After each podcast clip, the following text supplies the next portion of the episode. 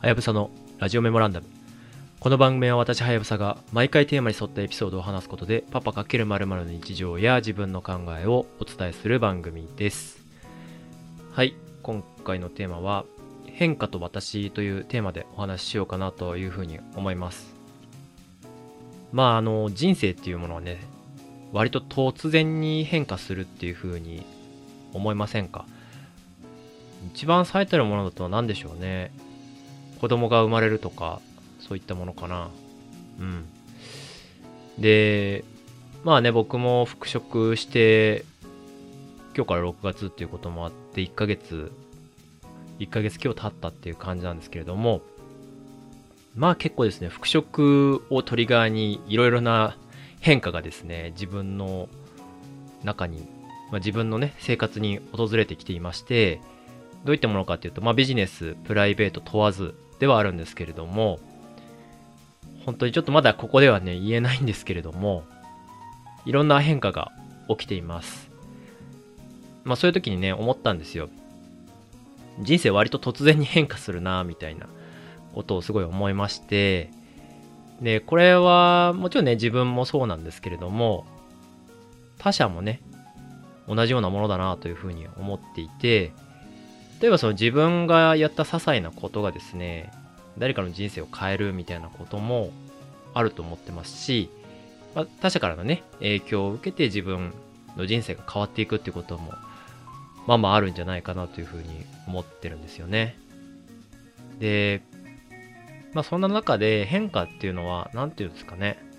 好むと好まざると訪れるというふうに、今回、えー、とあるね、きっかけを通して実感しまして、大事なのはね、まあ、その変化に対して自身がどういうスタンスを取る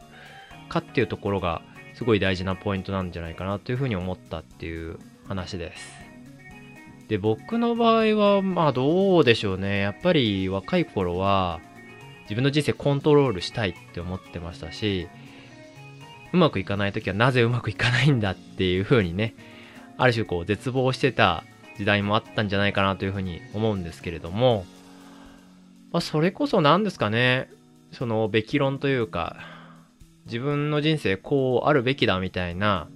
ステレオタイプから逃れられたっていうのがきっかけで、結構ね、変化を受けれるっていう土台が自分の中でできてきたかなというふうには思ったりします。もちろんね、その子供が生まれて自分の人生自分だけでね、100%コントローラブルな状態になくなったとか、まあそういった、あの背景もね、込み込みではあると思うんですけれども、まあそういう感じですかね。あとは結構やっぱり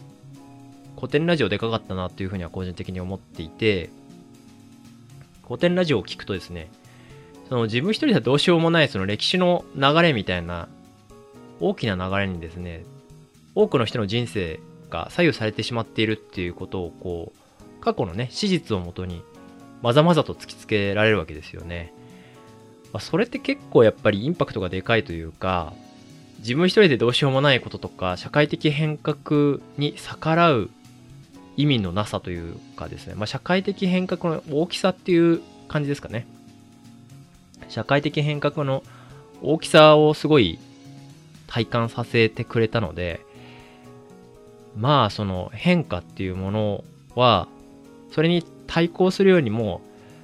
まず一旦受け入れる方がいいんじゃないかみたいなマインドセットはできたような気がしますね。はい。まあとはいえねやっぱり変化って大変じゃないですか。現状維持したいよねっていう気持ちが改めて自分の中でも大きいっていうことも自覚できましたし、まあ、その中でただ何ですかね。自分の意思以外によって変化を余儀なくさせられるっていう状況もまたこれ生まれると。じゃあこれどうやって折り合いつけていくべきかっていう話になると思うんですけれども、まあそこは一旦受け入れて、受け入れた中での、まあ自分の中の最適解をもう探していくしかないというところなので、まあそこはね、あの、変わるっていうフェーズに対してコントロールできる部分をコントロールしていくしかない。ハンドリングしていくしかないっていうようなマインドで直近ねいろんなことにちょっと着手しているっていうような状況だったりしますまあこれね、ただ、その自分のね、あの子供とか見てると、やっぱり、子供にはね、まだその、受け入れるみたいな、マインドっていうのを、最初からね、持つっていうのはなかなか難しいだろうし、わからんだろうなっていうふうにも思います。こうあってほしいっていうね、やっぱり、その、自分の中の、何ですかね、欲求に素直な部分とかっていうのがすごい強いなっていうふうに思うので、まあ分からんだろうなと思うし、まあただそのままならない状況を受け入れる経験みたいなのは一定必要なような気もするなというふうに思います。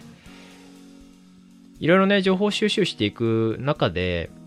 やっぱりその子供の方が環境変化に適応するスピードが速いみたいな話を方々から聞くこともありまして、変わったら変わったで切り替えるスピードが速いっていうのが、もしかしたらその子供のね、